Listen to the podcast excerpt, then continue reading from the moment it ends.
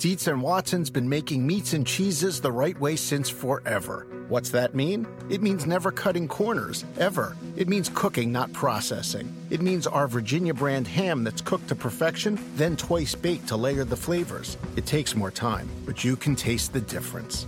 We come to work every day to do it the right way, even if it's the hard way. Because if it's not right for us, it's not right for you. Dietz and Watson, it's a family thing since 1939. This is the story of the one. As head of maintenance at a concert hall, he knows the show must always go on. That's why he works behind the scenes, ensuring every light is working, the HVAC is humming, and his facility shines. With Grainger's supplies and solutions for every challenge he faces, plus 24 7 customer support, his venue never misses a beat. Call quickgranger.com or just stop by. Grainger, for the ones who get it done. Well, I mean, I'm quarterback. Chris is quarterback. Uh, although, although Paul, I mean, Paul, would, would he battle you for the job? Like, would there be a quarterback competition? I mean, there might be for a few days. It's going to be over in a hurry. Wait, wait, wait. wait a Shut off that Wait, audio. wait, wait, he wait, wasn't wait. supposed to hear that. What the hell is going on here? I didn't say that about Is that Paul. age based or ability based? it was both based. It was It's both. both. I went at full pledge. I said, "Screw him! I'm going after him right here." Like, Good he- to see you on a Wednesday. nice to see you as well. You're right. like he's he's ten years older than me. I had he, he was in the NFL for a couple weeks. I was there for seven, eight years. Eight years, right? Yeah, you would have some good reasons to go there. I know. I it, it was more. I just had to put a kibosh on Ahmed and where he was going to take that conversation. Okay. I had to stop it right there. Yeah. All right. At So- some point, though, Yes. there's a turf field. Yeah. Indoors, like like next door. Right. Sometime like in June, Wanna we go should out, do throw it around? Yeah, just I mean, not competition based. Right.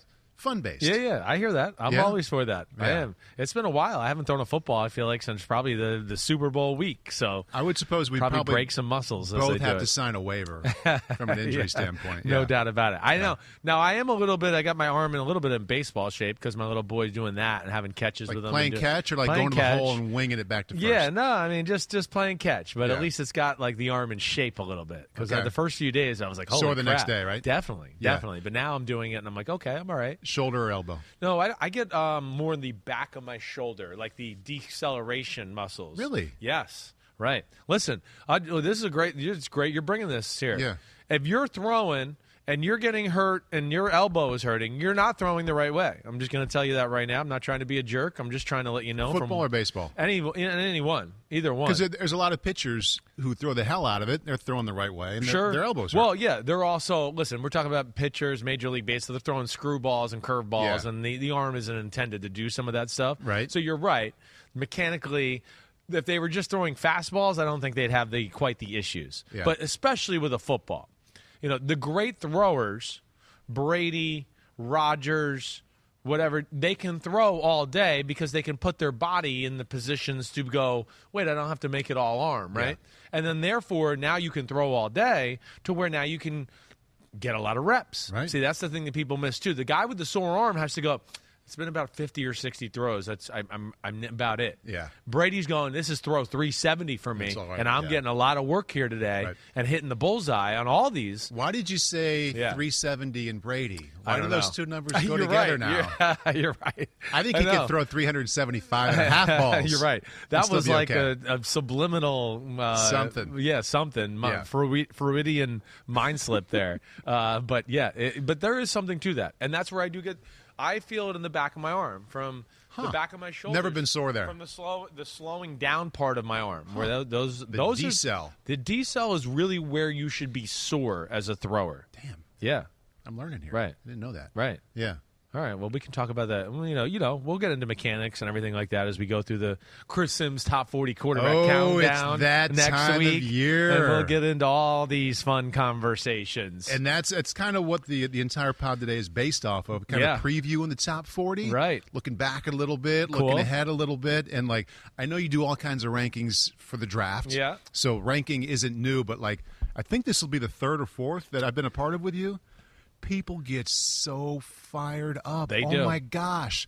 The Giants could lose 28 to 3 on Sunday, which has happened, you know, recently. right. You could say whatever you want Monday on the pod, and there might be a little bit of anger, maybe Yeah. maybe a Yeah, lot. right. Nothing like where you rank these guys. No, it gets personal. with People are so angry at me because I'm sitting next to you. Yeah, no, trust and like me, in I know. one way, it's good because there, there's that level of interest. Yeah, yeah, But right. every spring that we do this, I I, just, I I have moments where I'm like, I cannot believe how upset people are at these rankings. It's it's uh you know your quarterback is like fans base's little personal entity. It's how they kind It's of almost view like the football talking team about their kid. Ex- ex- no, there's no question. It, it is. It gets very personal. It gets very personal with the comments to me on social Oh, media. I- I can only to where you go, damn, I'm just ranking Just talking quarterbacks. about I'm quarterbacks. talking about Yeah, you, right. You know, and and and in all honesty, it, this is not. It's not an easy exercise. I don't sit here and tell you I'm right.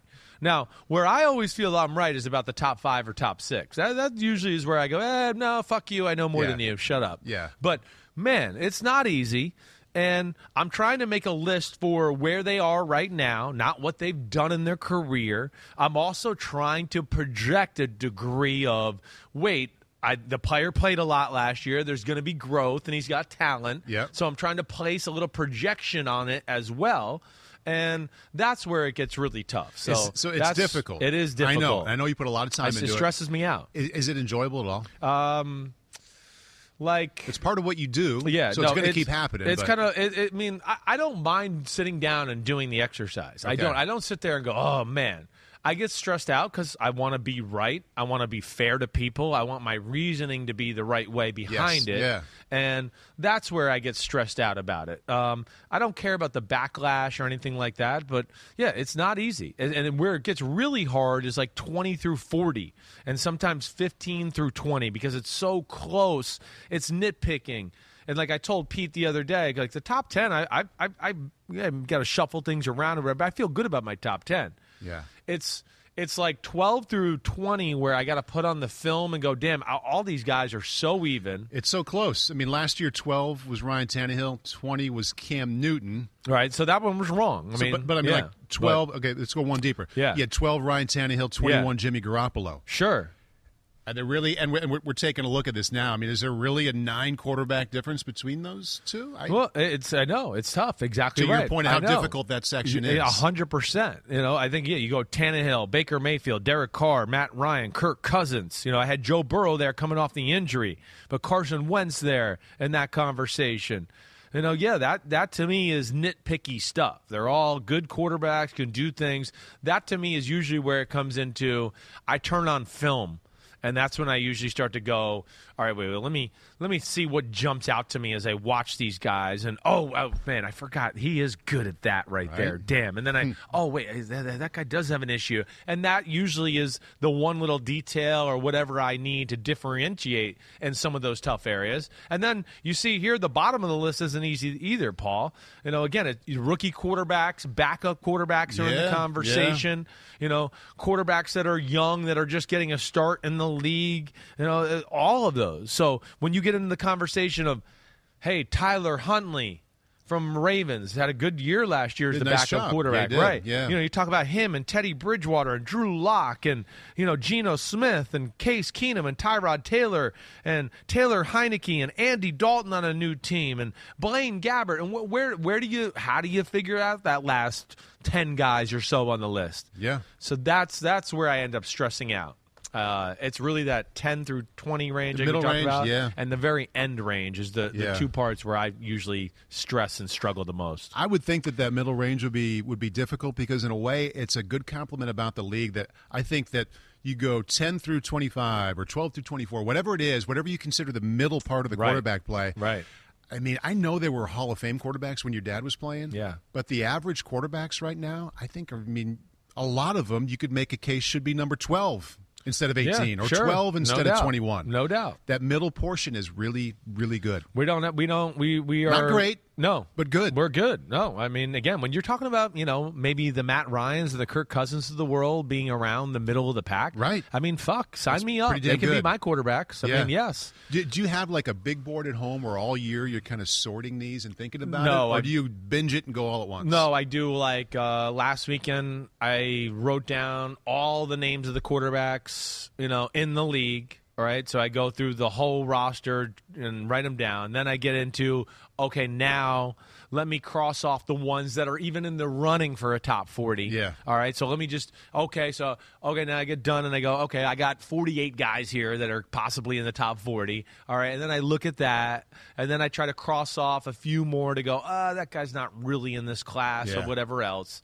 And I get to that, and then I kind of take the easy part first, where I just kind of dance. So now I go, okay, I got my 43 or 44 guys that I think are going to be in the running for the top 40. Yeah. And then I kind of briefly then go to the fun part in the top 10 Mm. and just go, let me just kind of get the top 10 out of the way. I'm not exact on it yet, but I got it close to the general way of what I want. And then I start to tinker off of that from Right. there. And uh, no, I'm not completely done yet.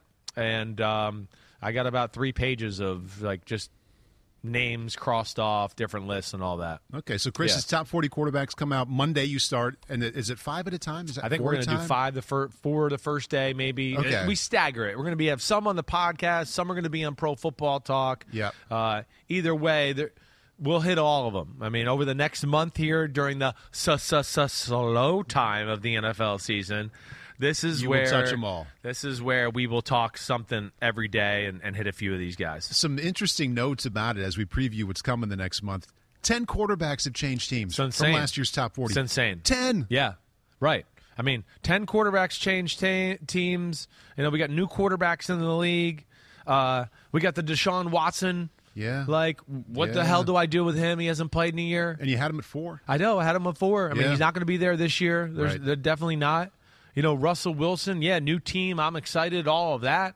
You know, but hey, there's some quarterbacks that rose up the ranks a little last year. I would think. And like I, I kind of he didn't play his best football Right, and was hurt. So that, that's like, when I tell you like my top ten isn't finished yet. Yeah, those still are working the on it. tinkering things I got to do. I know the names and I'm pretty good with my ten. Like I go, well, these are the ten best. Yeah. I just got to figure out. Wait, is this guy five? Is this guy seven? What is it? And that, that's where I'm at. I had your list in front of me this morning when the kids were still home, and I think they were probably talking about tests or homework where I should be totally listening. I was like partially listening and like really focused on this list and thinking about guys that are real likely to move up. I highlighted three. Yeah, and go ahead. I'm going to say it. I'm going to say two of these three guys are going to be in your top five. Okay. Okay, last year you had Matthew Stafford at eight, Right. Justin Herbert at eleven, Yeah. Joe Burrow at seventeen. Right. My over under on those three dudes, I say two are in your top five. Uh, I, I, you know, I don't think you're crazy there. Okay. I don't think you're crazy you. at all. I know my guy. I'm not. Yeah, you know me exa- exactly right. You know me enough and know what I look at at quarterbacks. Yeah. You know, but yes. I, I, hey, Joe Burrow and Justin Herbert are definitely top five ish. Okay, Stafford's I- got to be ish. Ish exactly as well, no doubt about it. I mean, again, it's it's yes. So that's that's uh, exactly. I don't want to give too Okay, much away. just didn't but, want you to. But I don't. I think it's it's fairly. I'm not breaking news here. Herbert's a freak of nature, Mm-hmm. And definitely one of the best quarterbacks in football. Joe Burrow is a freak of nature and the natural at quarterback. And definitely in that top five ish conversation Yeah, there. yeah. So, yeah, those are the little things I got to just kind of hammer away here the last few days. And I would say three other guys that no matter where you put them, Right. people are going to come at you. They're going to come at me, Right. Because I'm sitting five feet from you. And who are those three? Let me Here, here are my three Yeah. names. Okay. Tom Brady. yes, no matter what. had at 10. Yes, I, I will not be able to win no matter where I put Brady. Of course. If I put him at three, most of the world's going to go, "Are you fucking kidding me? He's 45." Yeah. If I put him at nine, the New England Tampa fan base is going to, "You're fucking crazy. He's Yeah. number three. Yeah. Either way, Yeah. your first thought with the uh, Fox money in yours. Woo! What was it? I, What was like, your first thought? Like shock, wow, oh my gosh, unbelievable. I honestly thought it was cool in a lot of ways. Yeah. I really did. Yeah. You know, we, we talked about this a lot this morning with, with Florio. Hey, the one thing I'll say to where it's rare is, you know, I know people look at this and go, whoa, this is unreal contract. And it is. But this is Tom freaking Brady. There's only one. He's only he's gone to another stratosphere. He's not in. Clearly. I love Troy Aikman and Tony Romo and Cris Collinsworth. This is Tom Brady. It's uh, we're having a game in Germany this year. Who we bringing over there? Oh, that's right, Tom Brady. That's right. He's he's going to go there to kick that off. He's the most global name in the sport. He's sur- he's gone officially the last two years into what I would say is the Babe Ruth, Muhammad Ali, Michael Jordan, like Oh, for sure. that that that four Yeah. guys of being the number one icons in American sports history. Yeah. So, like, to get that guy to come to work every week and announce games when he's got money falling out of his ears and his ass, Yeah. well, you're gonna have to make something like Right. you're gonna have to get his attention. Can't you just hear the conversation? Because I never got the feeling this was the number one thing he wanted to do. Right. They tell his agent, "Hey, tell him if they tell him if they double what they gave Aikman, I might listen Right. to him." Done. What do you think? and, like to, to me, like my first thought, Chris, was I can't wait. Not because of his Super Bowl titles or, or the money he's making. It's because he, he is so good at being politically correct and likable when we get to see him. Sure. Um, you know, if the game goes poorly, he wears that. Yeah. And he's he's upset, and you can Yeah. see it. But he's so good at just like, I'm Tom. I'm likable. I'm going to say things in these little likable little snippets, and I'm a team guy. You've been in the booth. Yeah. You know how it goes. He's going to have to say what comes to his mind Right. 95 times a game. No doubt. It's not going to be, oh, I'm going to think about it. I'm going to Yeah. say this. I'm, I'm going to present myself this way. hurt this We're gonna get what he really, really thinks and feels No there's no other way around it in the booth. And that's that's what I'm looking I, I'm. I'm with you there. I mean, again, he's going to have a lot of things to offer. He's got more personality than people realize. He's got great people skills, Brady. He's very quick witted. So don't that's gonna have to come out. It will come out. And you know, again, he controls the conversation here too. So it's not like he's being interviewed. Yeah. he'll keep it to football. But I, I, I, I honestly kind of applaud the whole thing. Yeah. I, I really do. You know, uh, I think it's great for the sport. It tells you where the state of the sport is right now. The NFL is absolutely killing it Mm. Yeah. in every angle, and it's just going upwards. So, yeah, we're going to pay a guy this much money to talk about our sport, and it's just going to add to the grandiosity of a game on Fox, and we're going to turn it on, and it's going to be like John Madden. It's going to be like, damn, Brady's here. It's a big day. It's a big game today. Yeah. I mean, that that's what it's going to do. So, uh, I, I think it's kind of cool. But it's the first time ever, Paul. My biggest thing is Yeah. that one of these guys is going to be this available to us. Yeah. You know, Michael Jordan, Muhammad Ali. Oh, hey, there's a big event. Hey, there's Michael Jordan. Hey, Exactly. How are? Oh, Show me look, for 10 Muhammad seconds Ali, when I'm wearing hey, this, Yeah, and- right, right. yeah. Yeah. we'll pay you to come to this party so we can take pictures. It's all been controlled so far. Brady is going to go and put himself out there on a weekly basis and Yeah. be in our living rooms, and that's different. And uh, I, I never am had. one. I Yeah. do like it. I'm, So- I'm a big fan. I, I kind of sidetracked sidetracked Don't that worry. for good reason. That was a good talk. It, it's a timely conversation. Yeah. But the three names Yeah. that I know, So no matter what one. you do with them, Tom Brady's one of Well- them. My second, Yeah. Tua. Right. No sure. matter what, You're right. No matter what you do, No question. That really became a thing last It- year. it's still a thing. and in all caps, Yes. Jalen Hurts. Yes, Jalen Hurts, without a doubt. Did I leave anybody No, out? Jalen Hurts was probably my biggest fail of last year. You Which know? is one of my questions okay. here. You got a question there? Want me to act, can, can I act, actually ask that to you? Yeah, Which sure. is the ranking from last year as you self scout thyself that you regret the most? And I'll remind people, as I think you were going there, that Jalen Hurts was not on the list. Yeah, he was not on the list. He was one of those guys where I just talked about. He was on that list, and I got down to, oh, wait, here's 43, 44 names that deserve it, and I didn't put him on. Hey, listen, I had concerns about him throwing the football. Don't sit here and act like you didn't fuck it, like it's not a real. Like, come on. now, get, that's where I don't like when people do that. They just they act like some of the things I've pointed out aren't real. And they want to go, no, no, no. You watched the playoff game. There was other games too. Like, calm down. I'm raising my hand. Yeah, and I'll ahead. also say the way Yeah. Philly started winning, Right. the, the way they started winning is kind of a recognition of what you said about your concerns anyway. They became the number one rushing team in football. Exactly. And now they have the personnel to pull it off. Right. But part of the reason they went that route Yes. early in the season because they kind of saw that too. They realized that Right? that wasn't the best thing for him. We can't win the game throwing the ball and him being in the pocket trying to throw it 40 times a game. Now, so that was my question. Yeah. All right. But nonetheless, hey, there's more ways, there's more than one way to skin the cat, and he plays quarterback in a different kind of style than maybe the traditional way we've become Yeah. accustomed to. And Did a good job. He proved that if they play this formula, and they play to his suits a little bit. Yeah. Hey, maybe not as many high deg- degree difficulty at throws. Yeah. Maybe a few more runs that are high degree difficulty. Yeah. And they kind of vice versa. That you can make it happen, and he can play quarterback at a very high level that way. Right. He did a lot of good things. There's no doubt about it. Yeah. That was definitely my fail, though. I should have had him. You know, realistically. You know, again, I think going into the year, I, yeah, I should have had him somewhere in the 30s for sure. I think, you know, if I was going to be realistic about it, without actually thinking about what he did last year. He'll be in this list this year. I promise you that. I put his no over doubt. under at 26. Okay, all right. So Okay. yeah, we'll see. Okay. That's that's a good. That's I, I hear you. That's about a that's a good spot there for you to set the I line. I can't see him being too much above or below. He has some tan- you know intangibles that I really like. His ability to throw the ball deep down the field is a skill that he has that I think is very good. Yeah, and we talked about some of the precision throwing. All that's got to improve. Um, but but uh, yeah, he'll be on the list, and that was definitely my fail or the one I missed most. That and Cam Newton. Yep. That would be my other disappointment. You had Cam at 20. 20. 20 Yeah. Cam was just a little bit where I just went, mm, I think he's still got enough in the tank for them to run the Cam Newton kind of offense and be able to do that and up in New England. And, you know, I, I, I just, I, I, I was just wrong. I don't know what else to say. The okay. athleticism's not quite the same. The throwing you know? ability isn't. throwing ability is definitely not the same. And all of that has affected his decision making, too. So, yeah, there's a certain support and why, way of playing you need to have for Cam Newton to be on that list or in that list, and that's that was too high last year. So I want to acknowledge and also apologize to Ron S. Austin. I basically stole his question. He said, "I want to know where you're going to put Jalen Hurts." Philly Yeah. is watching, so Okay. we, we'll all be watching to see where where Jalen shows Oh, up. and he gave a smiley face He with did, a little laughing emoji. Yeah, We'll see if that changes to, Sure. a, to a, a beat red, crying, angry face. Corey Joskowitz asks, "You had Jameis Winston and Taysom, uh, Taysom Hill in your top 25 last year. What is your biggest lesson learned from how that situation played out? Jameis played well, and when hurt, Taysom did not take over. Yeah, no, you know, and and I don't know if there was a lesson that I learned. I learned that hey, Jameis is capable of taking care of the football and playing a smarter brand of football. Yeah. That's for sure. He'd be another guy. I Go the short to intermediate passing accuracy, quickness of the ball getting out of his hands has to improve, but.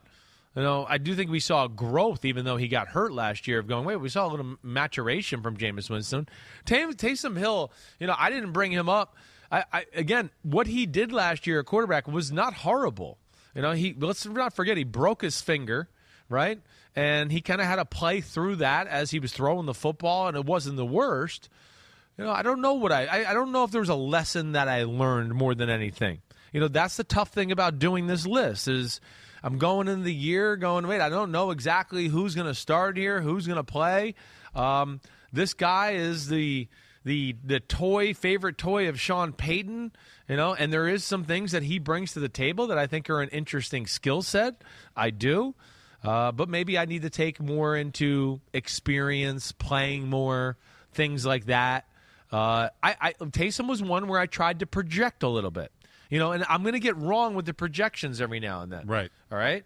Uh, That's where, you know, like I've had years where I've got, it's gone either way. I, you know, the, Mahomes' first year in football, I made him, or going into his second year, I made him 30.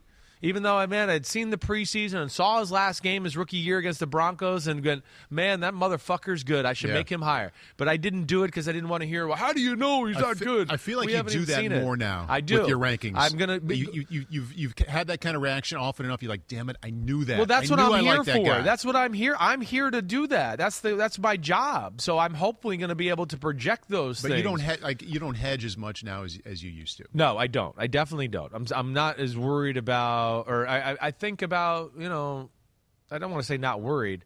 I just I trust my own instinct there a little bit more. I have found that I have been more pissed at myself when I Right. didn't trust my instinct Right. than the other way around. With that thought, uh, victory lap. What's the ranking you're most proud of? um, the guy who won the Super Bowl. That's the other guy that you know we didn't talk about him. It's the other polarizing guy almost every year on my list. Yeah. I've had him four and six and seven and and it's every year it's what the fuck. Yeah. Matthew Stafford, he can't win a playoff game.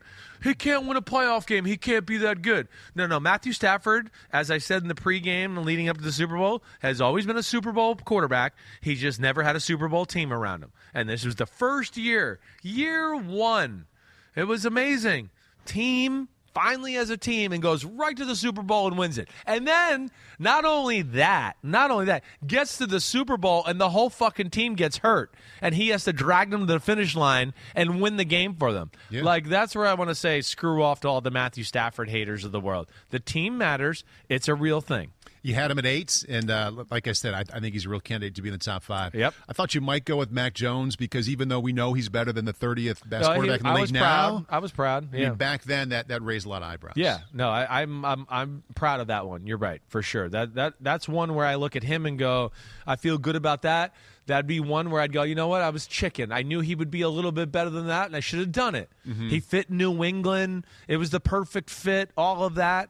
Um, so that's one. I'll tell you the other rookie. I wish I would have. Justin Fields is one. I'm wrong. Justin him Fields with the way that played out, you know what he did. Yes, he should have been bumped up a little bit as well. Uh, so those are those are the ones that you know maybe jump out to me the most. I'm proud of Herbert at 11. Yeah. you know people at that time were I was I got a little crap for that too. You know, but again, I think we saw enough in that first year to go. Whoa, we're we're ascending in the the right direction here. And I know last year I was clo- I almost put Herbert in front of Brady. I, I was thinking about it going into the process. You had Brady 10, Herbert 11. Yeah, right. But I gave Brady the edge there just because of you know the things he does bring to the team, the leadership, the fire he can bring to the team. All of those things I think are real. Six rookies last year. I know Six. I know. Rookies this year is going to be a different different thing. I got to. That's really a big part of my last piece of my puzzles here with this, this ranking. Yeah.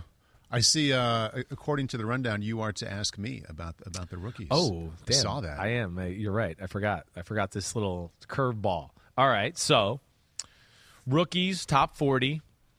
You know, if it comes in and win, and, uh, and this is Dave. Dave. Dave's a ninja. Dave's a ninja. Look Thank you for helping reading that. you Way to go. social That was almost a Matthew W. moment right there. Makes me feel good. If it comes in and win now with a generic team A as per usual, I guess he's trying to say that's how I do my rankings, which is what I do. Everybody's on the same team yeah. right? So this is what rookies would you put in your top 40s at Dave Ninja saying, then Pickett's the guy. Maybe Riddle, Ridder and Corral as the Darnolds and Daltons of the worlds vanish into the e- the ether Mm-hmm. as your high end backups at the dregs of the list. Wow. All right. So first off, rookies, like what's your feel there? You think you got you got a feel for me and what what do you think I'll do there? Uh, first of all, props to Dave's a ninja for working in ether Yeah, and ether. dregs. Right. It's a first. A lot of lot of good words there. Okay, so uh, do I think you will work in a rookie? Well, first of all, let's let's let's start from ten thousand feet. There's no damn way you're going to have six like you did last year. No. Okay, I'm going to say that. I will I will put the over under on rookies that you have. Yeah. In the top forty at two. Two. Yeah. Okay. Yeah. Yeah. I'll say you'll have a fair number. You'll have Corral and Pickett. Okay. 35 or below. Right. Maybe 38 or below. Right. I could see 38, 39. Hey, you're you're not. You know, I don't think you're going to be far off with those projections. I wouldn't have I wouldn't have any of them this year. It's it's it's tough. I'm not I'm not sold. They are. yet. Yeah. I'm not. I mean, don't- again, I don't have my like I said. This I'm not definite on my list Yeah, here yet. right. Those are those are some of the back end roster decisions I gotta. There you go. I gotta figure out here. Yeah. Yeah. Th- th- Um, I would say with Pickett, he's the obvious one because he went highest. I think the way he was described and what I saw is that he's he's right now he comes into the league as kind of like a skill set of a really really well trusted Yeah, backup. Right. He's ready. And that's what that's what Mitch Trubisky Sure. is. And I, I don't think he'll beat out Trubisky. So I think Trubisky's going to be the guy in Pittsburgh. Well, yeah. So I wouldn't have him. I- would say the one with the best chance is Corral. Right. Because as much as I like the way this is played out, that Sam Darnold's going to get a chance. Right.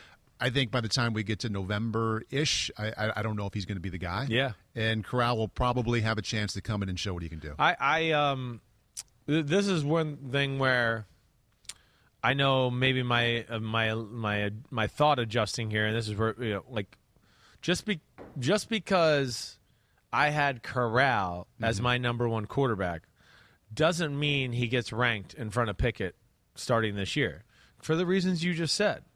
Like I know Corral's my number one guy for the draft. I made him number one in my rankings. Mm-hmm. Right.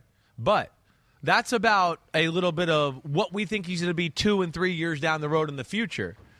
This list is right now. Yeah. So that's where Pickett has a little leg up on those guys. Pickett, we know, is a little more ready right now. Do you think You he's know? better than Trubisky right now? Um, think he'll beat him out. I, I, I, I yes, in my heart of hearts, I do. I think he will beat him out. Okay. I think that it, it'll be a pretty good competition, but I think ultimately he's the twentieth pick. He's there at Pitt.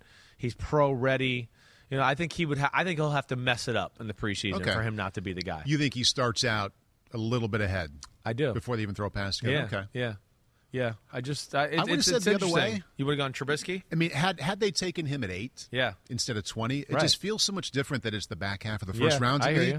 And I don't think Trubisky is going to be a top ten quarterback, maybe a top fifteen quarterback. Right. I think he's going to be decent. I think he's going to be I- I- I don't disagree good, with that. And I I don't, don't. I don't know if Pickett beats that out right away. Yeah, I hear you. I mean, listen, Trubisky's got talent. There's no doubt. He's a good athlete. He does have a strong arm.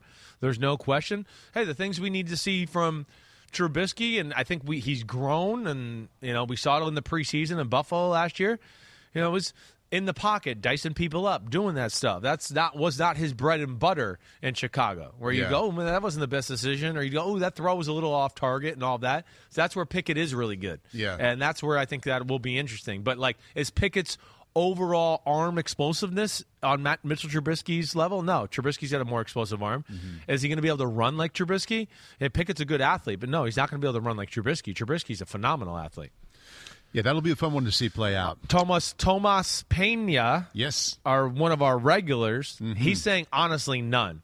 Can we clearly say today that Pickett is already better than backups like Andy Dalton, Case Keenum, Baker Mayfield, Jimmy G? All right. Well, hey, that's those are all valid points.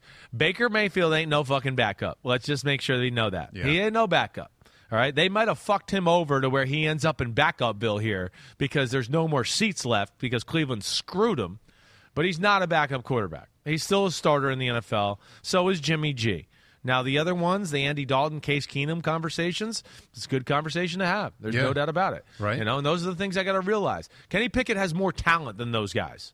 Right. Is he as good at playing uh, like the game and going through reads and all that as them right now? Yeah, I don't know. Those are the things I got to kind of work out in my brain. But like once he gets some of those aspects down, he's going to pass them in a hurry. Right. So that's where the projection thing comes in a little bit too, and that's where I got to balance it out and figure it out there. I think I find that Pittsburgh one really interesting. Uh, remove which one you like better, but you have a quarterback in Mitchell Trubisky who had a tough go. Yeah. W- drafted higher than he should have been, was not in a great offense, but he piled up a lot of experience. I mean, basically a four-year starter. Yes. Okay, and Four-year starter in a shitty situation, bad and not a situation. great offense, and got yes. to take that experience, get out of that bad environment Right. for him. Go watch maybe the best player in football. Yeah. Josh Allen. Right. Daboll was awfully good too. Yes. This could be his last chance. So like the sense of urgency there for him. Yeah, I would think to go seize this one. pretty big. It's probably higher than Pickett, who is probably competitive as hell, but there might be a little bit of let's just see how this rookie year goes. Okay. Yeah, there could be. I could see it going either way. I Yeah. really could. I, and that's one. You know, again, I'm just saying that I think it's Pickett. Sure. I don't. know. I don't know. I don't know either. Hey, uh, our our man uh, at Caleb Beard, he doesn't think. He says none at all. Maybe Pickett. The others probably won't get a shot to prove a spot, barring an injury or a starter. Listen again. He's he. I hear what you're saying, Caleb Beard, and you're right. But just because you don't get to prove it doesn't mean you don't get to make the top 40. You know, uh, that's that's where I'll I'll push back a little bit. You know, just because just because you don't prove it doesn't mean you're not in the top 40 for Right. sure. And that, that's what I we talk about all the time. You know, there's going to be some maybe young guys or talented guys or whatever who are going to be on the bench where I go, yeah, he's the bench here and this guy's starter, but I mean, this starter sucks and this Right. guy's a really awesome backup and would be better if he just got to play on this team where the shitty starter is. Right. So uh, that's that that doesn't necessarily lock it in stone uh, if you don't get to play or you are a backup. Around any corner, within every battle, and with the dawn of each new day, the threat of the unexpected, the unpredictable, and the unrelenting lies in wait. But Marines will always be there. They are the constant in the chaos. No matter the battlefield, Marines adapt to win, defeating every shifting threat, protecting our nation's future. The few, the proud, the Marines. The longest field goal ever attempted is 76 yards. The longest field goal ever missed? Also 76 yards. Why bring this up? Because knowing your limits matters, both when you're kicking a field goal and when you gamble. Betting more than you're comfortable with is like trying a 70 yard field goal, it probably won't go well. So set a limit when you gamble and stick to it. Want more helpful tips like this? Go to keepitfunohio.com for games, quizzes, and lots of ways to keep your gambling from getting out of hand.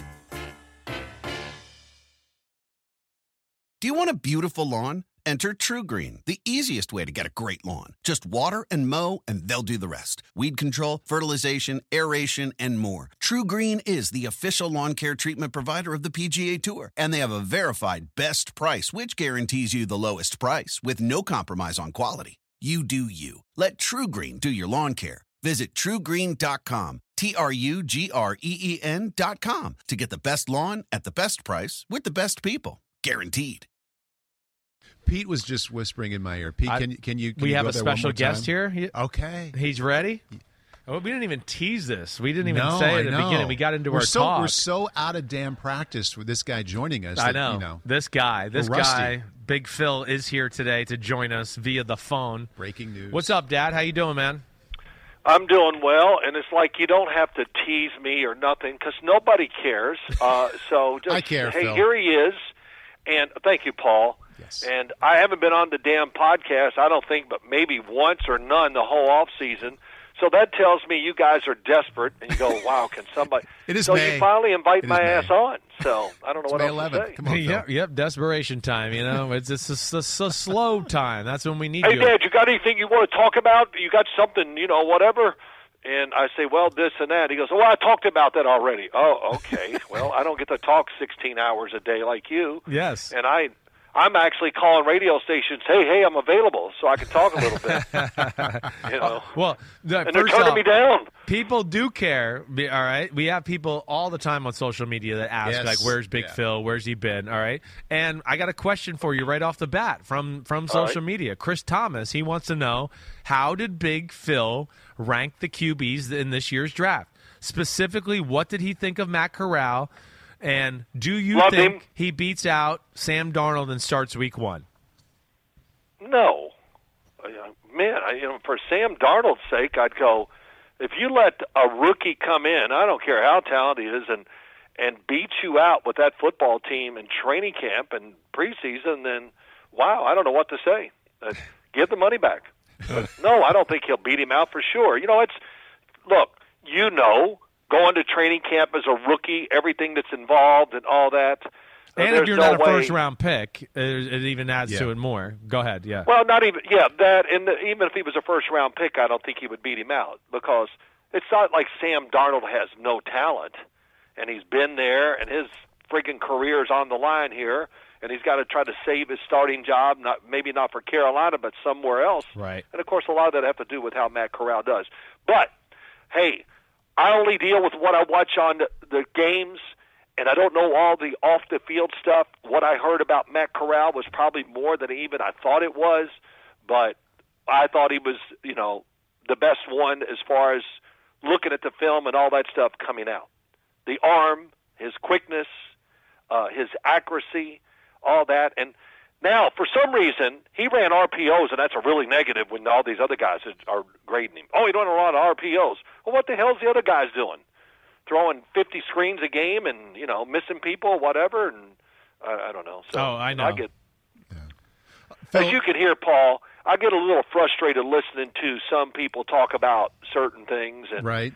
and I've been, I've done a good job here in my career of not just single-handed, not single-handedly, not calling their names out and go, "What the hell?" I almost went on Twitter a few times after the draft and before just to write things. Just go, "Well, if I do that, man, that's really going to cause a firestorm." And I got enough problems in life, so I let it go. Well, Dad doesn't like when like the people bring up and pick somebody apart for one thing. Yeah. And then there's seven other guys who have that same one thing, Yeah. and nobody talks about it, and nobody like, oh, but they, they're not. We don't care about it with those guys. Yeah. We just decided to crush and ruin this guy's life on this one thing. oh well, yeah. They, And what happens That's is, where and, you me know, and Dad get heated usually, Right. and, and that's when the Simmsness comes out, and we start being smartasses and going like, "What the hell are you looking at?" Well, yeah, I don't, I don't get a chance to really do that, and sometimes I'm glad. But you know, it's it. Oh, I got this guy's number one. If anybody says anything different, I'm going to beat them up. And look at this, and you know, I'm just like, oh, come on, give me a break. Phil, You know, um, I, I feel like so much was made of this rookie class of quarterbacks, uh, kind of on the negative side that, you know, did any really deserve a first round pick? Or now that it's happened, dust is settled, both you guys know how important it is to land in a good spot. Good mentor, good team around you, good coaches. Which of the rookie quarterbacks, Phil, do you think ended up in the best spot? Wow, that's a good question. I got to think about all of them real quick. Willis Um, in you know, Tennessee. Well, Tennessee, of course, that's a good one. And, you know, we're going to talk about Tannehill a little bit. I was, or whatever. I'll just say this right away. You know, Ryan Tannehill's probably in the worst position of a lot of these guys. Well, look, we know Kenny Pickett's going to get to compete for the job. Right. So is that a good situation? Pittsburgh stable.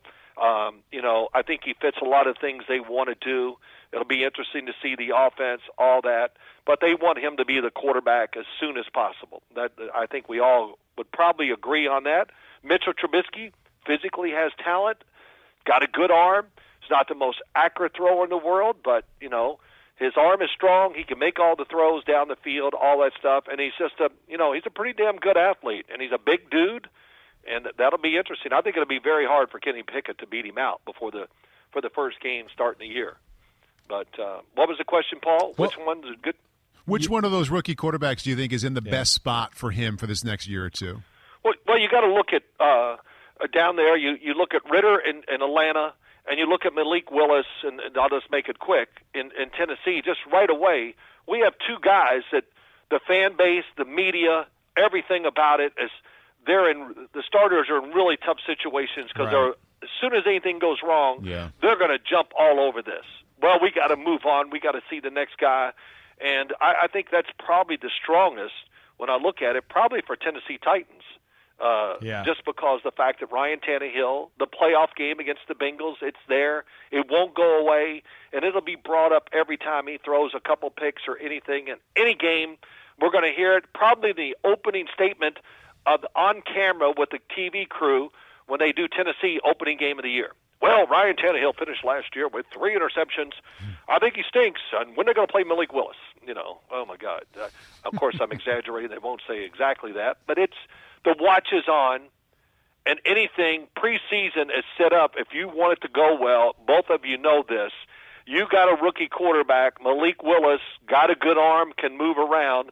It's going to be there for them to orchestrate and make plays and to make these guys look good. Right. And um, so that well, if they do that and they go overboard with it, all they're doing is creating another problem for themselves, especially early in the year. No question. All right, wait. So wait. So just so for our man Chris Thomas, you would have made Corral one, right? Just from the film.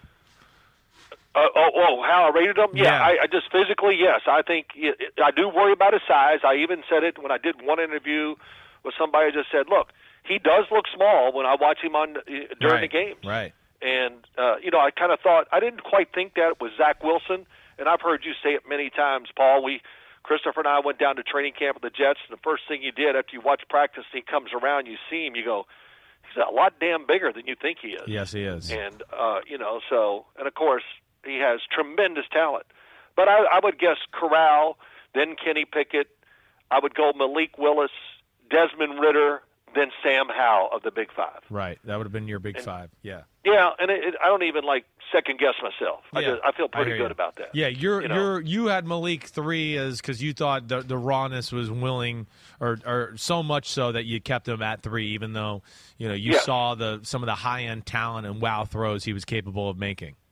Yeah, I know. Yes, but you know, listen, in the NFL, it's great to have all that talent and all that, and have that arm.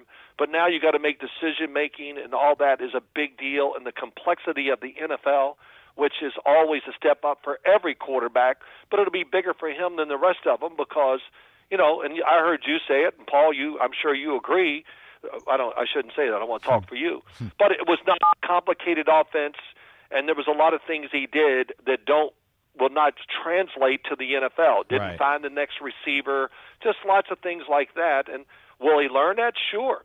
But that takes experience. Only way you can be a good pocket passer and be this kind of guy, which you're going to have to be no matter who you are sooner or later in the NFL. And it comes a lot sooner than we think it does. You got to make decisions and you got to win with a lot of throws from the pocket. That's what we see every single year. And you talk about the mobility, that's great. It's a tremendous added thing for your offense, for the quarterback, but it's not going to win you the Super Bowl. That's right. So I don't know, Phil, when you when you jumped on, but basically, uh, Chris and I today kind of preview him that his top 40 quarterback, uh, his list is going to start next Monday. One of the things I brought up to him, I look at last year's list and I see Stafford at eight, Herbert at 11, Burrow at 17, and I think all three of those are going to move up. Which of those three, between Stafford, Herbert, and Burrow, would you have rated higher if you were putting together a top 40 list for this year? Uh, oh, which one would be my number one of those three? Yeah, yeah. Yeah. Uh, I'm going to say, um, oh, that's a really good one. I'm going to say Justin Herbert. I don't have to think about it. Yeah. I'm taking him first. Yeah. I knew and you everybody. I, I kind of did this, and oh, over Joe Burrow. Hey, look, I love Joe Burrow. I think he did great. He's got intangibles that we really can't even talk about. It's there is something there in his natural leadership and all that. But Justin Herbert's physical abilities are so extraordinary that I'm just going to rely on that. And you know, it we don't we don't really don't take into account all the great throws that he makes or these top quarterbacks do that other quarterbacks can't make, and we don't give them credit for that. Yeah, right. We just look at it and go, "Wow, another completion." No, Right. you know, whatever. No, it's it's special.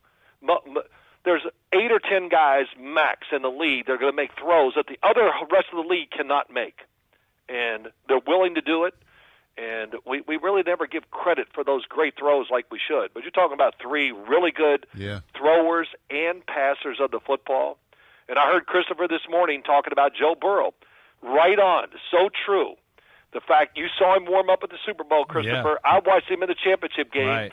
I noticed it all year and talked about it many times. Right. But even at champ- in person, I went, "Oh my God, he's throwing the ball so much better." Yes. And that's saying a lot for a guy that Yeah. won the Heisman Trophy, won the national championship, had a great rookie year, and all that. But man, that that just shows you what you can do with trying to find out a way to do it better, and then really working at it and getting it done.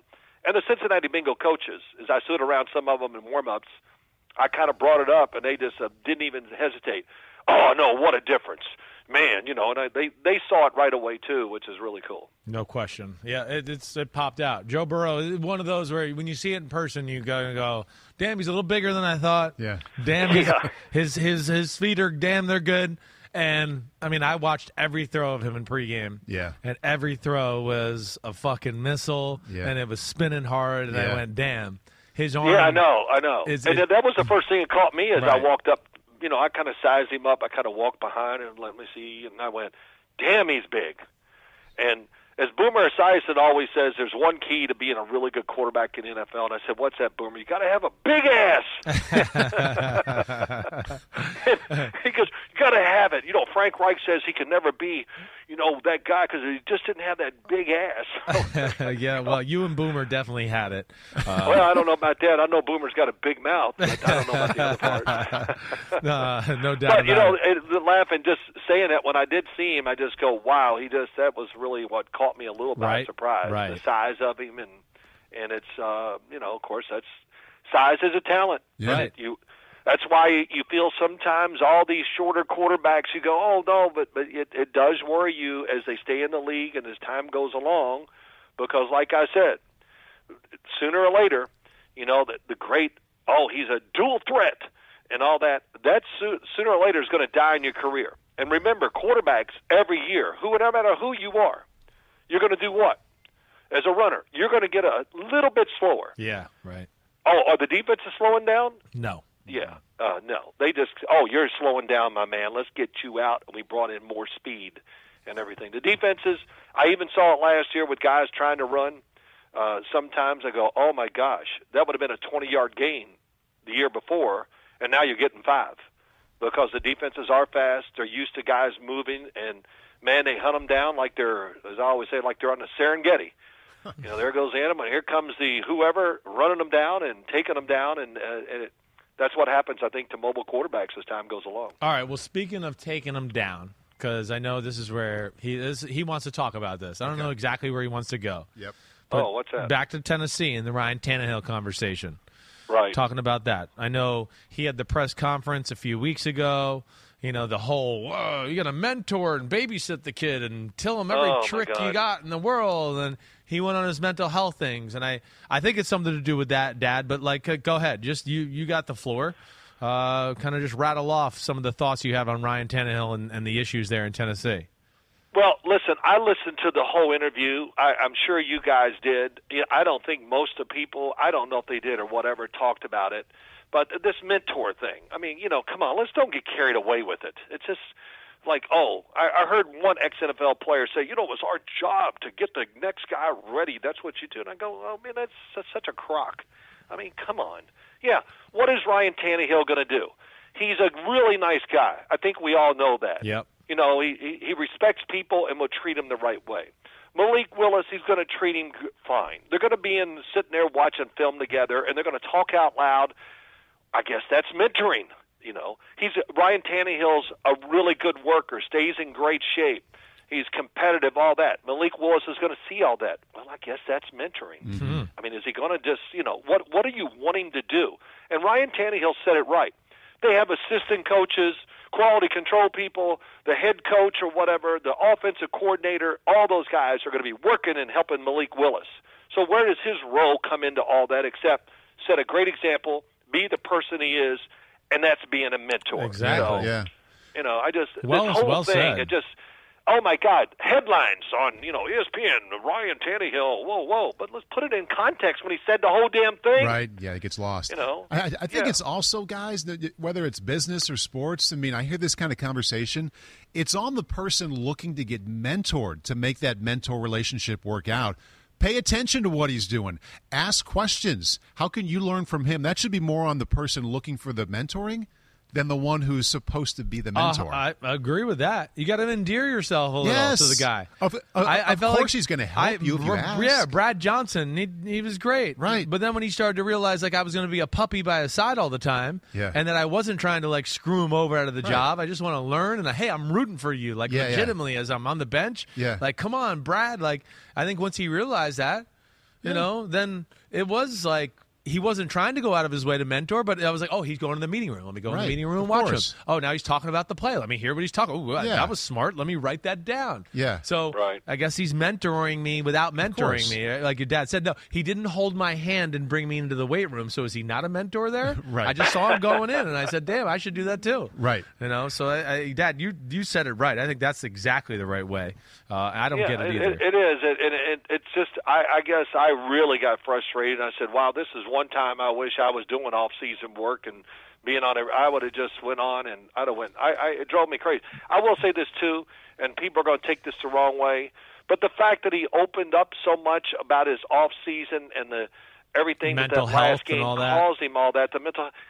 I'm, you know, that's all great, but you know, I, I don't know. I'm kind of in the school. I wouldn't open myself up too much because People are gonna even jump on it. was, yes, they said, "Oh, we really commend him for this."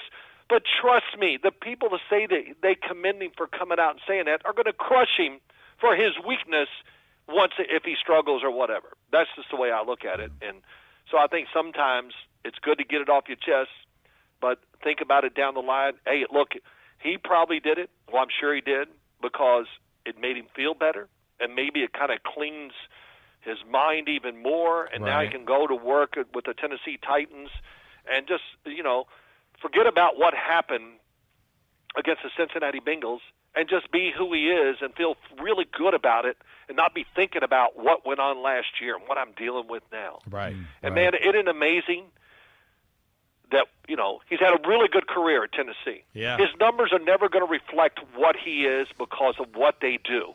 So everybody get off of that stuff too. But it, it's he's in a very I think he's in a very tough spot. And I even wrote down as I Clock's talked to ticking. you yeah. the t- oh yes, and I said one year, probably two at most. And look, they have a good year, which they are a good football team. They go to the playoffs. It's all or nothing again. And no, not again. It'll be all or nothing for sure Yeah. if they go to the playoffs this year. And we're going to judge everything about Ryan Tannehill, and it's just going to be an interesting scenario they they got down there in Tennessee. No and doubt. then look, the Tennessee Titans taking Malik Willis. Wow, of course. Look where they got him. Yeah. that was great. Right. They uh, they they they didn't have plans to take him in the first round and then let him go in the second round. So you know, I think they know they got a guy that they're going to have to work hard on or whatever, get him ready for pro football. And I always say this: if you got the talent, sooner or later you'll find a way to for it to show on the field. And if you can't, that means you you know you got other things going on. But I have no doubt all these young quarterbacks, once they learn the rhythm of the league, see that they go, wow, this other quarterback's a lot better than I thought. and, you know, see it in practice. This won't be college anymore. You know, you're not going to clearly be the best thrower on the field every time you go out there. Right. Some of them will, but you know what I mean. And uh, it takes a lot of hard work to become a starting quarterback in the NFL. Yeah, no doubt. But yeah, I think you said it right. Uh, Ryan Tannehill's on notice now, and is going to have to play his ass off to keep his job for sure, at least into the future. And, and, and he's going to have to really just be tough as hell, and it's him against the world. I don't know what else. Yeah. I think that's the best way. It's him against the world. right. and you know, and in the back of my of the mind of a lot of these coaches on Tennessee, they're like, wow, you know, they're you know they they want to see it, uh, and they're going to judge him probably differently uh, Uh, just because of that one game. Playoff games, that's the great thing is going to the playoffs. The bad thing always during the playoffs, especially losing the Super Bowl, if you don't play well and all that, man, it's held against you forever. Right. So Right. unless you go out and win other ones. Because he, he's played really, really well. What I mean, his stats or the team's win loss. I mean, been really strong in the regular season. He's 30 and 13 since he's been the starting quarterback Yeah, in Tennessee. good one. They can't wait to throw him out of there because Right. he had one, you know, bad game in a playoff game because Right. of that. Um, Well, you know, too. Look, Yeah. I'll just uh, just to always emphasize it. It's it's not like they're throwing 15 and 20 screens a game down there. no, It's- that's right either. It's oh, not it's another 15 yard in cut. Right. yeah, Right. right. Yeah. It's Yeah, down the it's, field. It's high effort throws, and it, you know they're like he's done a really good job with that. But like I said, he'll have to fight his way through it, and we'll find out a lot about him and that football team as they start. All right. Well, let's talk about Yeah. another struggling quarterback who's fighting his Yes. way through life. His name's Tom Brady. He isn't oh, winning. yeah. he isn't winning. Dad, Dad wants to talk about Brady, Bruce Arians, all that. I mean, first off, I mean, I, I don't even know where you want to go with this, but like, I don't either. well, okay. No, I do. I do. I, I mean, I got some thoughts. Oh, do you so- want to go with the Brady TV stuff here at all? You gonna get into that? it. I would No, not to- yet. Not yet. Okay, I- I- fine. So uh, go ahead. Hey. You, it's your podcast. You just keep going and run, run the show. Don't worry. Oh man, do I get paid for it? Too? God damn, man, I like to do one of these things in my life where I actually get money. But it's hey, the one thing that I think is a great learning lesson for all quarterbacks, and I, you know, I I put myself into it as an X one U whatever, is Tom Brady has stayed natural to what his body should be like. yes. And you know this Alex Guerrero thing. And I'll say this: if, when he did it, I saw his. I said, "Man, come on! You got a strength coach up there. Don't do that." And this, but now looking back, wow, what a great move! He was ahead of the curve. Got somebody to take care of him. He learned more about his body, all that.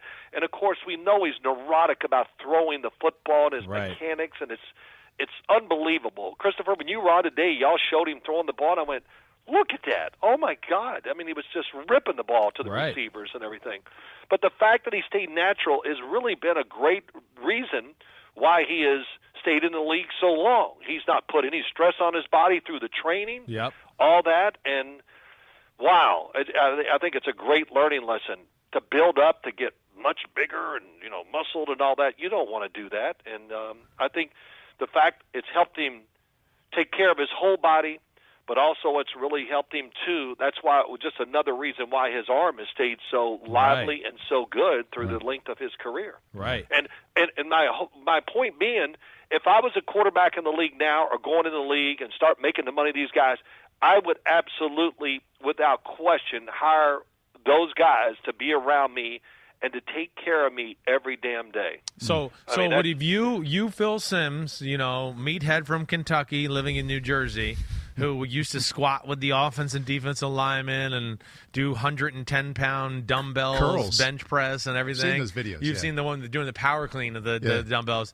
You're telling me you wouldn't you wouldn't work out like that if you had to do it all over again? I, I would definitely change a lot of things I did in my career, and you know, not only that, I think the people around and all that would do do do, it a little bit different. Yeah, right. And you right. know, look, I'm not complaining about. Look, we trained hard. That was great. Brought the team together. We had so many guys in off-season program, and all we did was lift and run, run, lift, and run some more. That that was it. It was all great, but yes, I would definitely change a lot of things on how what I did to my body. I would have actually thrown more during the off season and hope that I had somebody to even show me more about how to do it easier and better. You know that that kind of gnaws at me a little bit. You know, as I watch eighth graders now throw the ball, and I go, "Damn, this technique's better than mine was ever in my career." and it's you know because they're learning. And And coached, so yeah. I think that's just it's it's just a great lesson for everybody, all players. But again, they can do this because of the money and everything, and they're learning a lot too as they go through their careers. And Tom Brady made a great adjustment doing all these things. So you know that, that's just my first thought on him. You know, you look at all these other quarterbacks.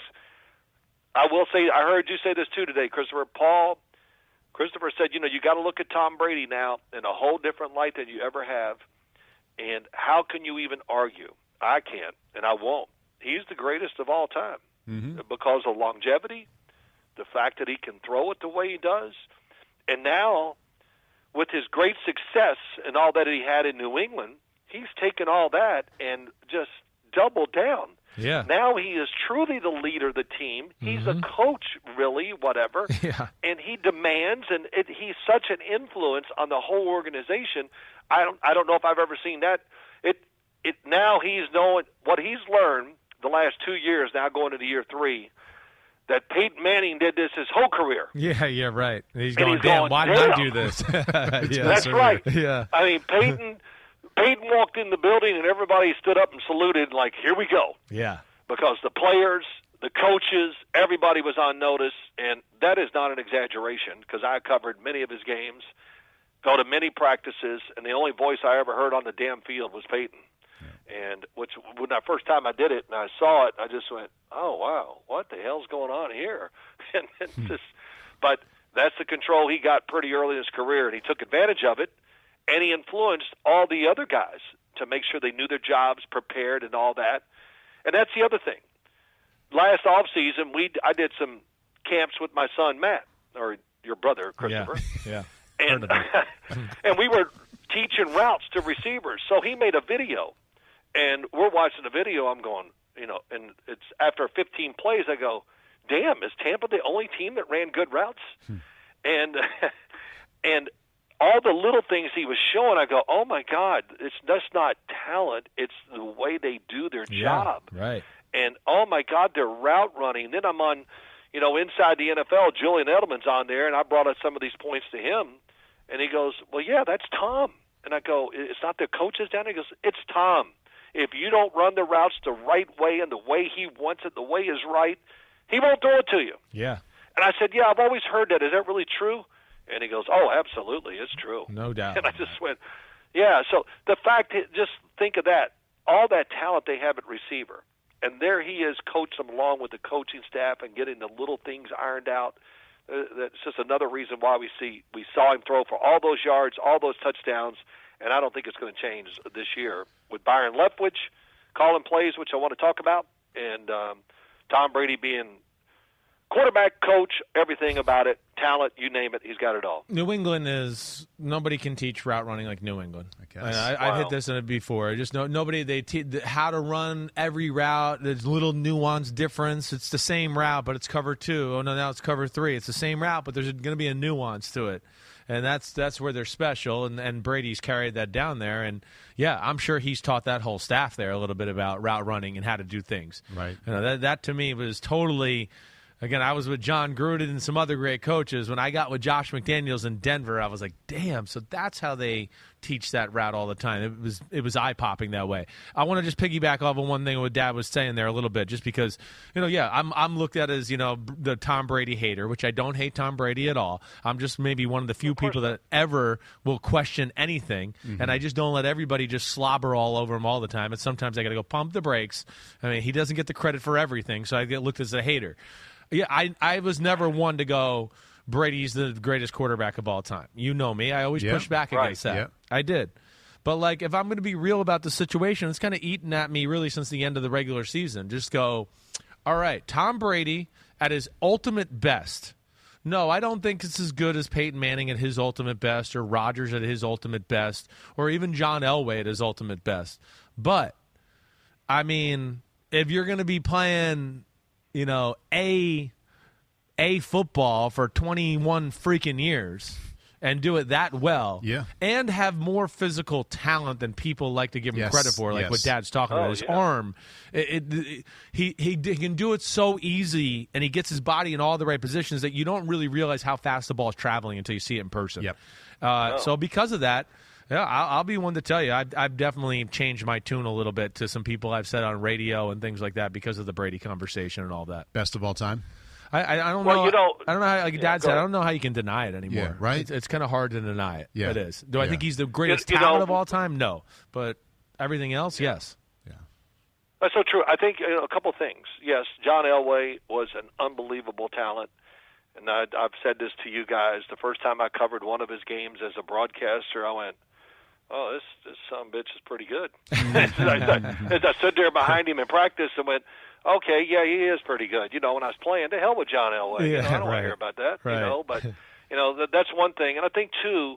I, I we got to remember when you think about Peyton Manning during the prime, early in his career, second year on, uh, to me. Yeah, His right. prime, I mean, he could really throw, and you know, I mean, uh, that was a hell. He threw his arm like Joe Burrow, even more drastic. From year one to year two in his career was a huge difference. Huge. I mean, he really struggled throwing the ball as a rookie. Throwing wobblers and Yeah. ducks and everything. Yeah. But then the second year, boom, Yes. spiral, perfect spiral, just and bombing it away, whatever. And I had him, I think, the second game of his second year, and I went down there and I watched practice the whole day, and I just remember going, "Wow, what a difference!" I I couldn't get over it. Right. I mean, he was really throwing the ball with power and everything you want. Of course, Peyton had really, uh, yeah, he wasn't a scrambler, but his feet were phenomenal. Yes. And the same with Tom Brady. Is I just watched a bunch of his stuff because I'm trying to make a video of how to do certain things as a quarterback. And of course, he's a great one to always check, and you, easy to get examples from him.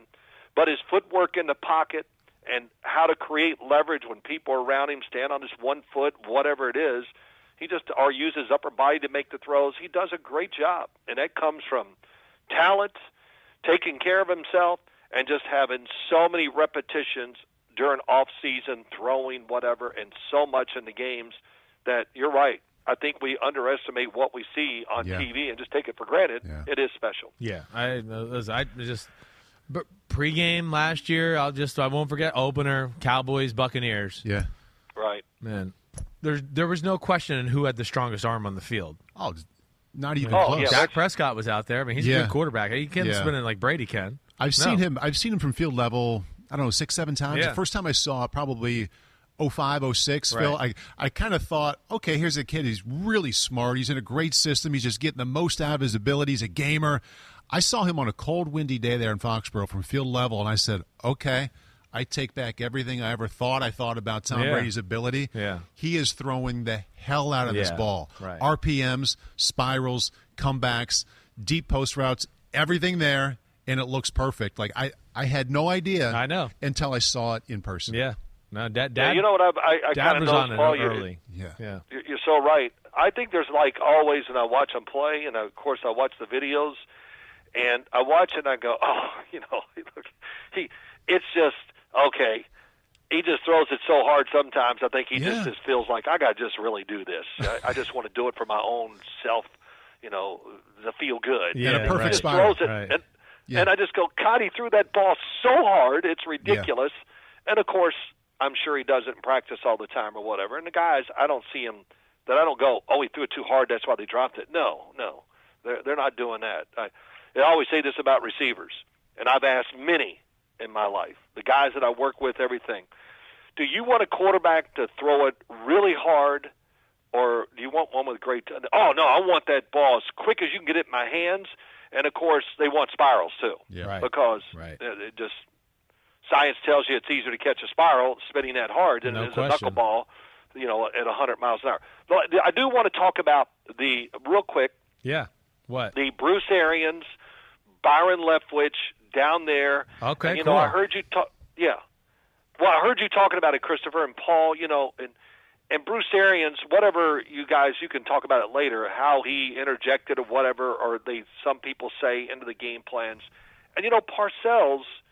And I, you know, I always hate to go back to him, but he did. I was around him the most of any other coach Yeah. in, in my life Say it. Go but ahead. he put his he would walk into the coordinators on Tuesday night and look at their board and see what's on it.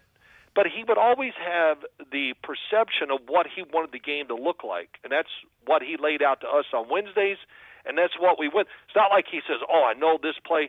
Sometimes he'd go, "Hey, let's throw that damn pass where we do this." He'd say it during the game. He didn't know the name of the call Right. but his overall sense of what to do to win the game and how the offense is going to play and the play calling, the defense, what we, and he would interject himself himself on both sides of the ball. he would change defensive calls. We're not doing that. And then, you know, as I've told you guys many times, I could stand there, wait for the signal to come in the sideline, and I could see Bill going, "Shut the f up, run the ball." you know, I could read his lips going, "Oh man, he's killing everybody on that headset." But so just having the overall philosophy is, I think, the way to go almost as a head. I know a lot of them are calling plays, a lot of head coaches now, especially offensive guys, that's for sure. But just having a that thought in that way, I would think Bruce Arians would have been more involved in that yes aspect right. than trying to come in and just start scratching and telling everything what he wanted to do specifically in a game. So, right. yeah, what's the head yeah. coach do? Manage the players, put them in the right frame of mind during the game, manage the game. That's that's the other thing too. You know, managing the game, which is that takes a lot of concentration. Yeah, he was good at that. Yeah, but I mean, for all coaches. Yeah, sure. To me, it's yeah, manage your players, all that. But the biggest thing is manage that game, and that was probably I knew how to do it. I really did, and I'm not even bragging. And as an announcer, that was the best thing I did. I understood timeouts, what to do, all that other stuff. Managing the game, I was always trying to manage the game from the booth, and I know it's a lot easier in that booth than it is standing on the sideline making those.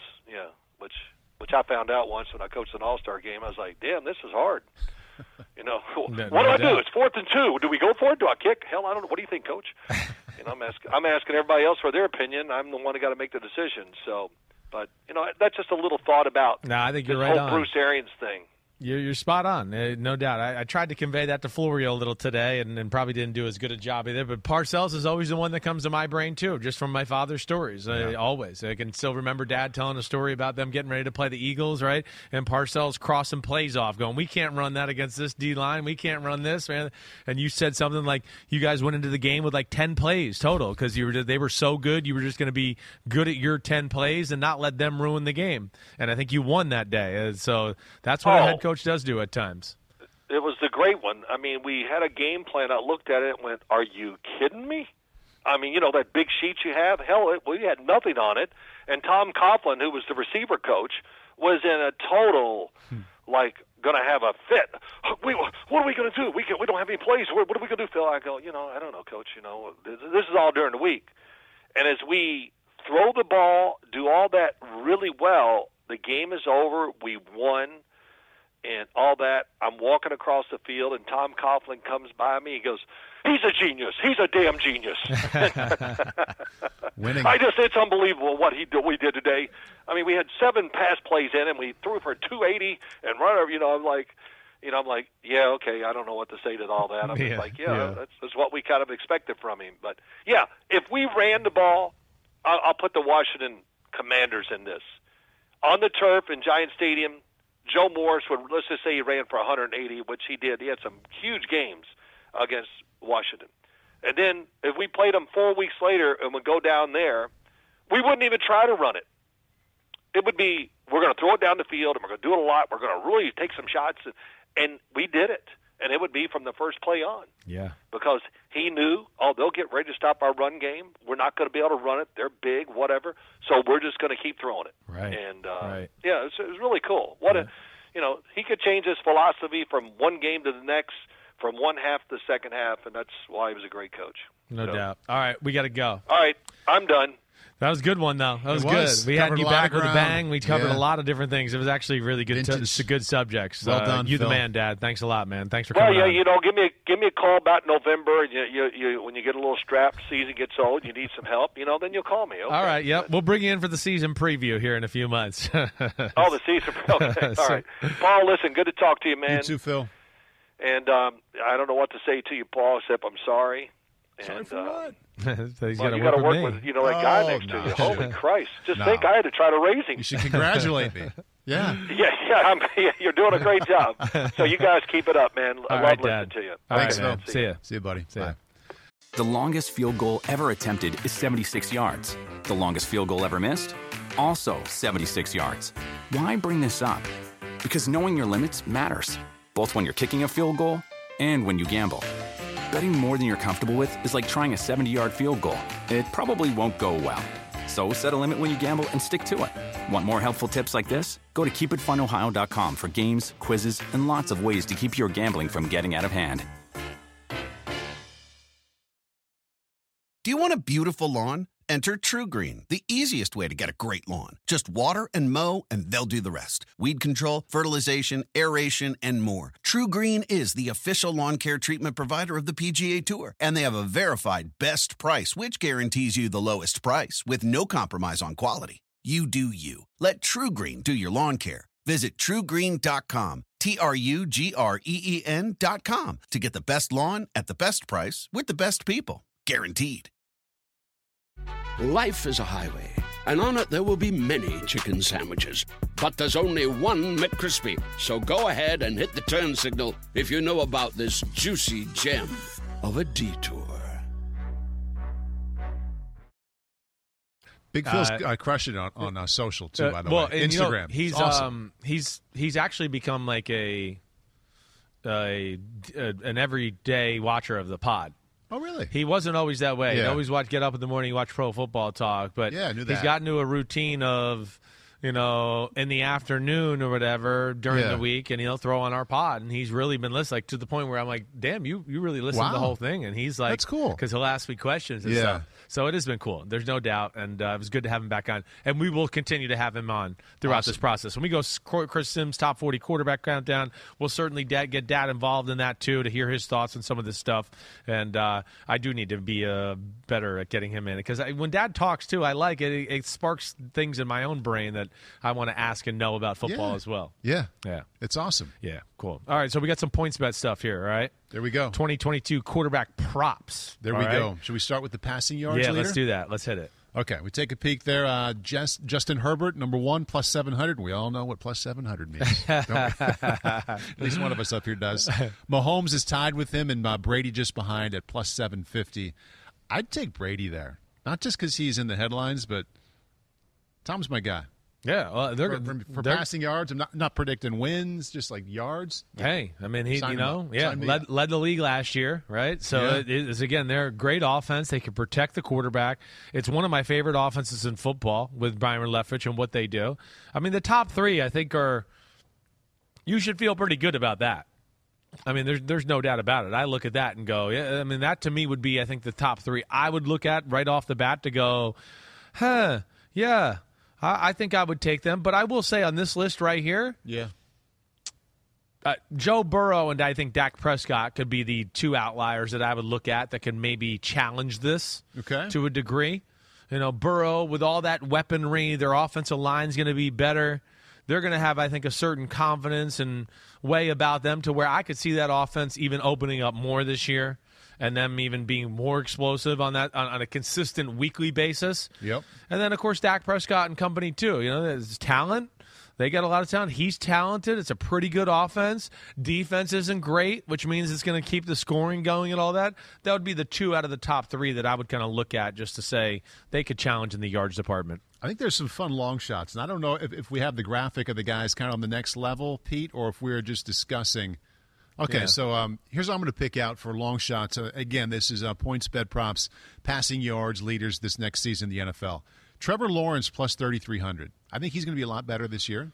Agreed. And I don't think they're going to be winning a lot of games. They're going to be behind. They're going to Yeah. be chasing. Yeah, right. Uh, I, I could see him having a shit ton of passing yards. I, I, I don't disagree with that. You know, and again, I think you know, you offensive line being a little bit better. Yeah. it's in a better system altogether with Doug Pederson and company. Yep. and you add in Christian Kirk and Evan Engram at tight end, a little more talent there. Yeah, I, I, could see them putting up numbers. I don't disagree with you there. And another long shot, if we're coming off the Derby and still thinking about what we saw there at Churchill Downs. Yeah. How about Jared Goff at plus 8,000?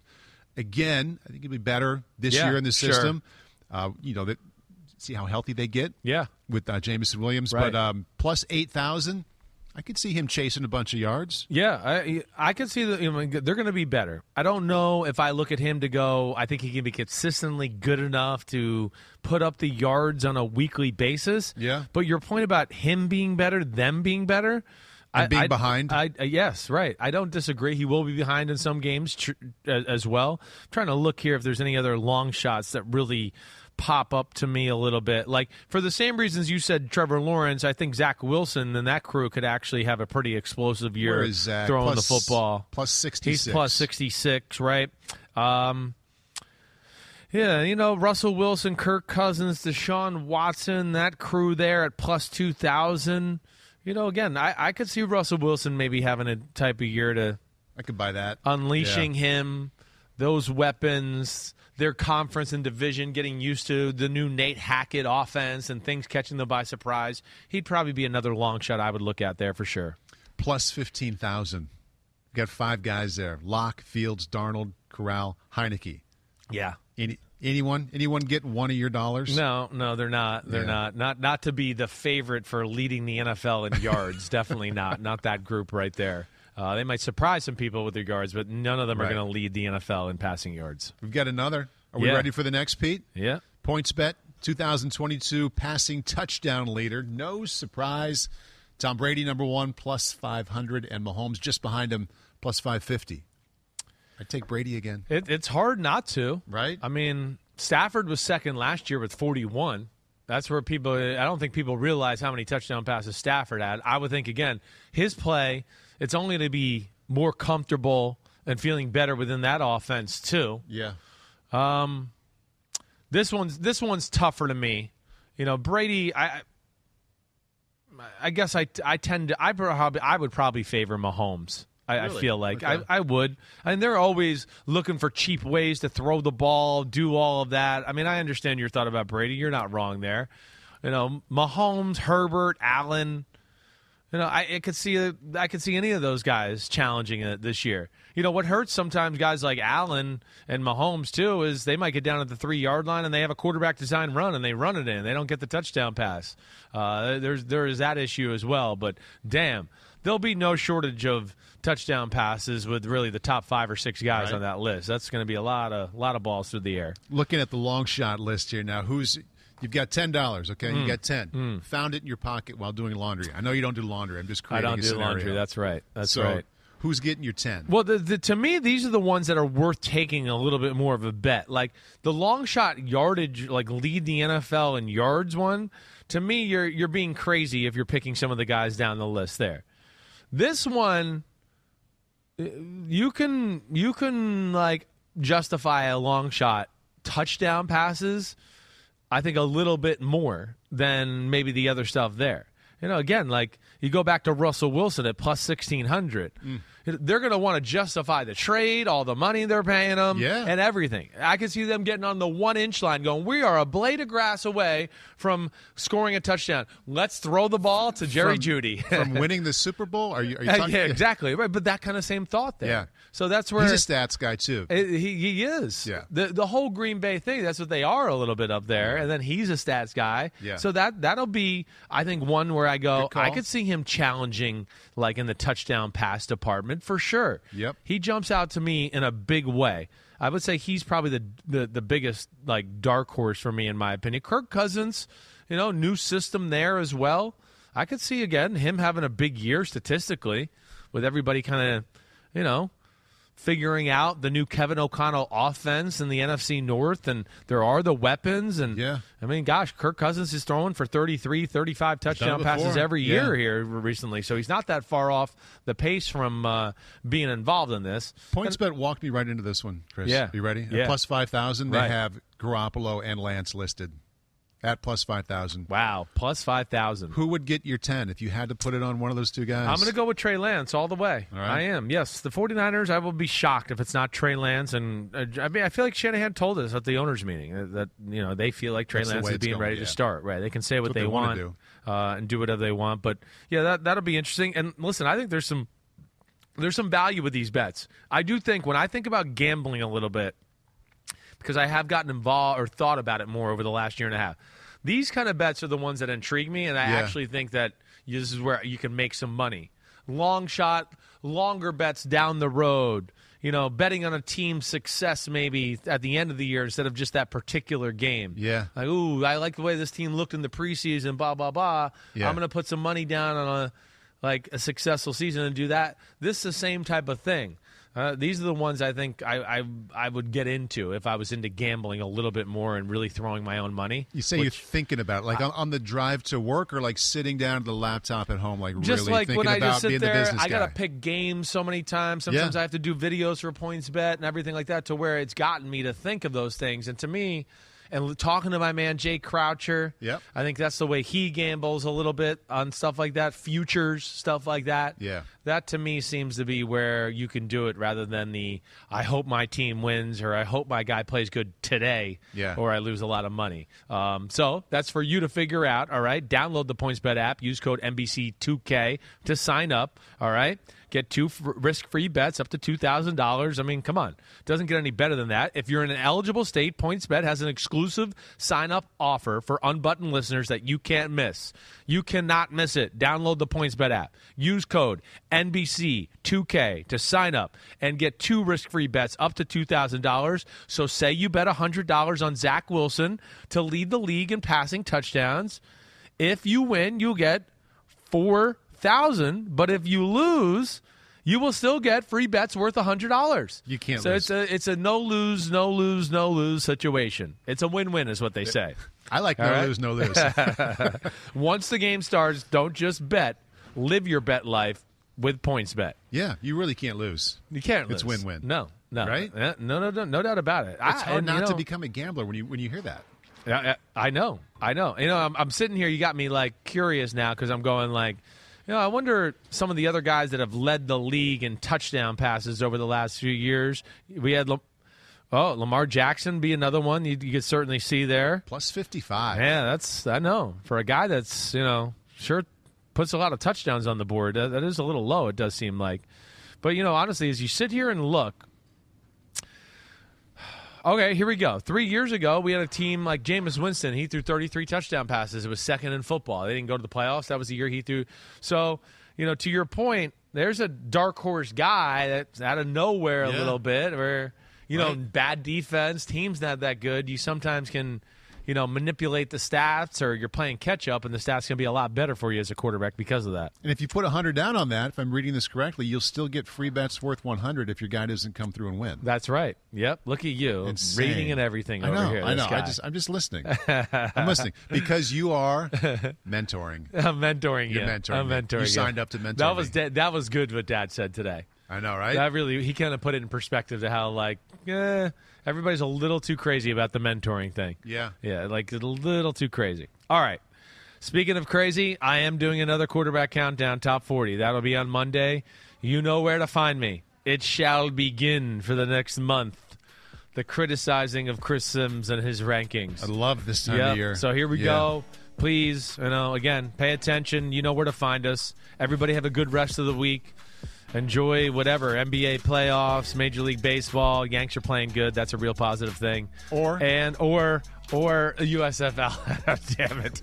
Damn you had me choking. I was like, wait, what else am I missing? Friday here? night. Friday, night. Who you USA. got? Um, I have. Yeah. Uh, I'm actually running home to do uh, to do meetings. I have the Tampa Bay Bandits. Bandits. led, by Todd Haley. Right. And the Michigan Panthers under the uh, leadership of Jeff Fisher. Jeff Fisher. Okay. Yeah. All right. Two They just cut their kicker. old and their kicker they missed an extra point I and a 21 yard field goal. He deserves yeah. to be cut after that. Three man booth. Yes. Yes. Mike Robinson, per Right. usual. Right. And all pro defensive lineman Cam Jordan. Wow, that's pretty good. All right, tell Cam to stop beating up his kids in one-on-one basketball. Okay, all right. We, we watched that video today. All right, everybody, be safe, be good. Paul, you the man. Thanks for driving the, you, driving man. the ship as got always. We'll see you next week. Chris Simms top forty quarterback countdown coming on. Chris Simms unbuttoned on Monday. Peace. See ya.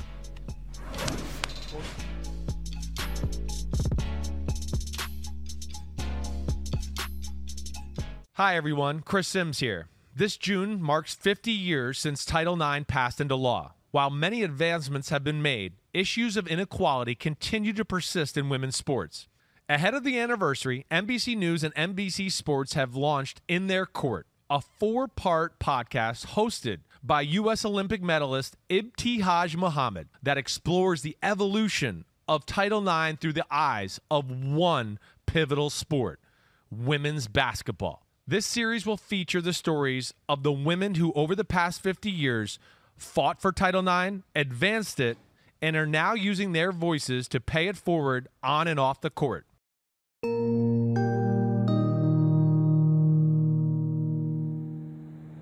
I got something to show y'all. So, for the NCAA March Madness, the biggest tournament in college basketball for women, this is our weight room. Let me set the scene for you.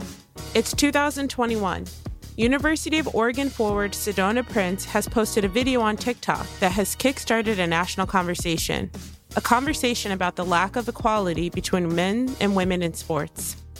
In this video, she points to a small pyramid of weights, the kind you might find in someone's garage. And then, let me show y'all the men's weight room. She's now showing us an enormous convention space. In it, there are weight benches, pull up bars, tons of state of the art equipment. It makes the women's facilities look like a joke. This video made people mad.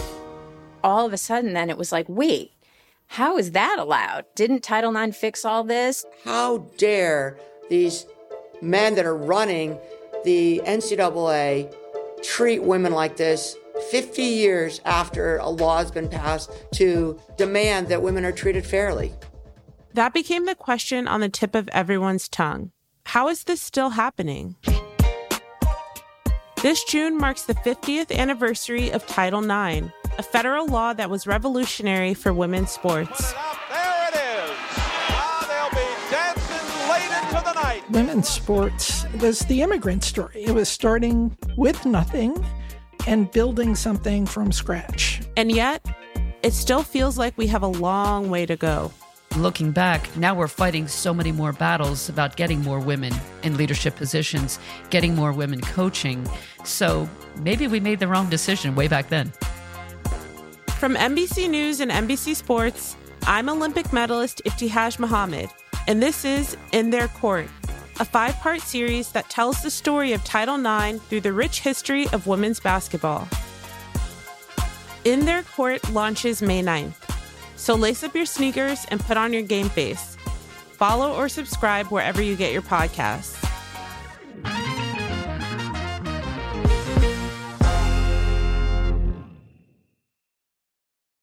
The longest field goal ever attempted is 76 yards. The longest field goal ever missed? Also 76 yards. Why bring this up? Because knowing your limits matters, both when you're kicking a field goal and when you gamble. Betting more than you're comfortable with is like trying a 70 yard field goal. It probably won't go well. So set a limit when you gamble and stick to it. Want more helpful tips like this? Go to keepitfunohio.com for games, quizzes, and lots of ways to keep your gambling from getting out of hand. Life is a highway, and on it there will be many chicken sandwiches. But there's only one McCrispy. So go ahead and hit the turn signal if you know about this juicy gem of a detour.